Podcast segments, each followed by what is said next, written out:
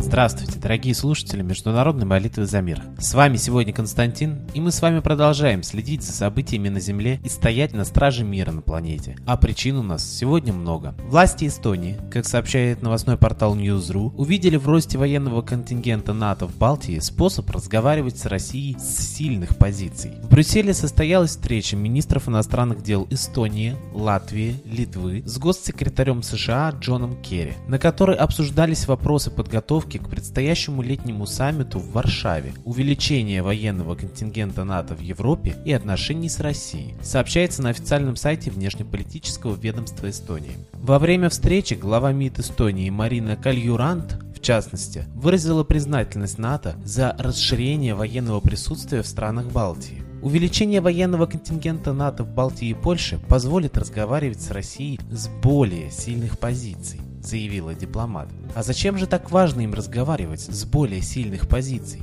После подобных новостей у меня складывается впечатление, что Россия некая влиятельная и очень агрессивная страна с большими запросами. Поэтому с нами надо говорить с более сильных позиций. А вот реальность, на мой взгляд, совершенно другая. Некогда большая военная мощь и экономическая независимость нашей страны была благополучно уничтожена после распада Советской империи. Сегодня Россия вступила в МВФ на крайне невыгодных, как я считаю, условиях. Открыла двери для НАТО. Несмотря на всю антинатовскую пропаганду в интернете и СМИ, я отмечу, что самолеты НАТО в Ульяновске все-таки приземляются. Так с каких же более сильных позиций хотят с нами говорить? Чего ожидать сегодня России?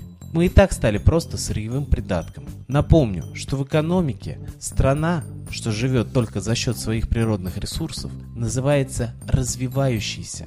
А сегодня стране просто грозит экономический кризис. Или для нас подготавливают сценарий Венесуэлы, которая, кстати, тоже богата нефтью и по всем правилам должна жить успешно. Однако в СМИ сообщалось, что в Венесуэле воцарился хаос. Политика правительства привела к дефициту энергии и продуктов питания. Политическая нестабильность нарастает. Венесуэла движется в сторону своего коллапса. Голодные венесуэльцы протестуют, потому что их дети умирают от недостатка еды и медикаментов. Им также не хватает воды и электричества. По информации Against Crony Capitalism, в стране, имеющей больше нефти, чем в Саудовской Аравии, люди выходят на уличные протесты, не боясь угроз быть отправленными за решетку и быть замученными там.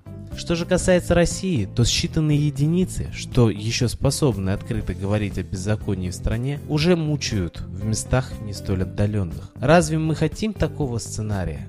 Коллектив нашей передачи призывает сегодня всех в единую молитву за мир, за разоблачение провокаций, за пробуждение и раскрытие русского духа и за воздаяние тем, кто хочет изжить Россию с лица земли, тех, кто угрожает делу мира на земле. А кому нужно молиться сегодня, когда в России столько разных и зачастую противоречащих друг другу религий? Мы призываем обратиться к нашим исконным корням, исконной культуре. Ведь до принятия христианства на Руси, которое, я позволю себе напомнить, вводилось в стране тоталитарными жесткими методами при князе Владимире, царил на Руси древний ведический культ. И почитали наши предки солнце, источник жизни на земле. И как и во всем мире на том периоде, молились наши предки этому высшему духу, учителю учителей Митре. Митраизм царил тогда на всей земле. Вы спросите, а почему вы ничего не знаете о Митре? Он же не числится в пантеоне русских богов.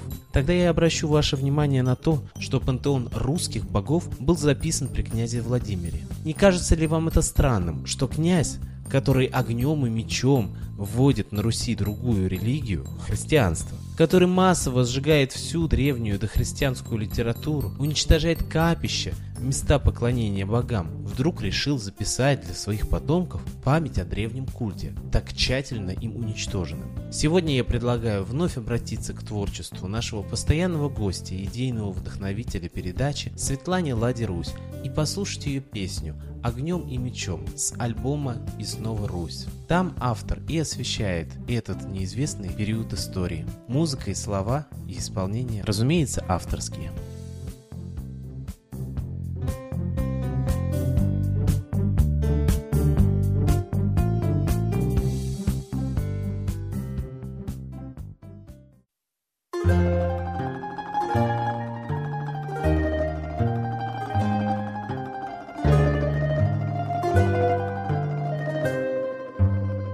Жила в достоинстве страна, ей воля вольная дана, и боги русские в чести учили к солнцу нас идти. Но вот на трон Владимир сел и всех богов прогнать велел, а тех, кто стал их защищать, на кол сажала вражья рать. Но вот на трон Владимир сел и всех богов прогнать велел, а тех, кто стал их защищать, на кол сажала вражья рать.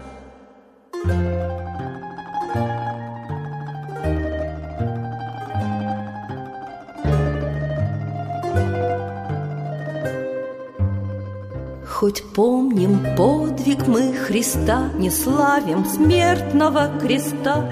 Зачем же крест нам прославлять, чтоб вновь и вновь Христа распять? Христос учил людей любви не на костях и на крови, и русских он любил богов.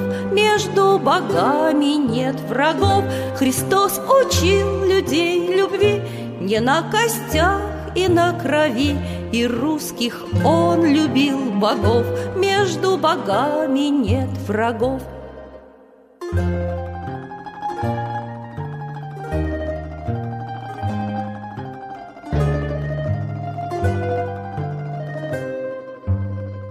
И пала вера всей страны, кровавей не было войны. Но вот нашелся фестский диск, он русской славы обелиск.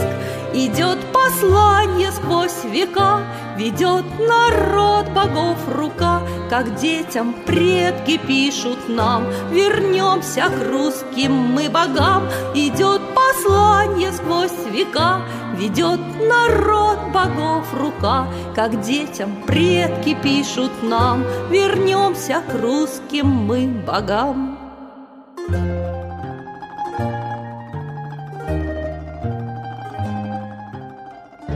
А теперь настал торжественный момент. Единая молитва за мир.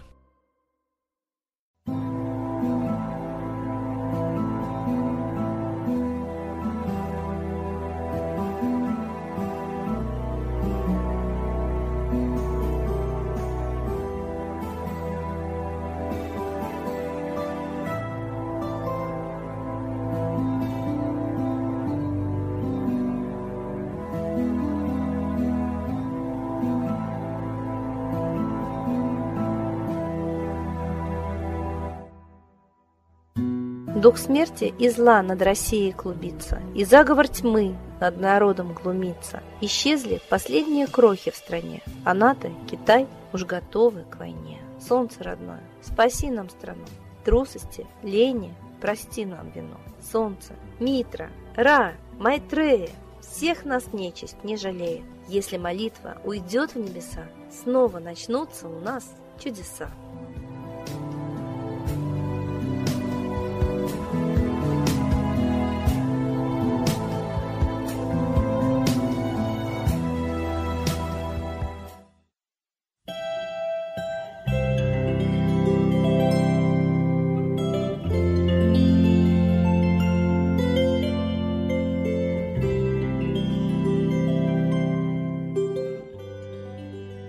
Спасибо всем, кто был с нами и молился за мир, а мы с вами прощаемся до следующей трансляции.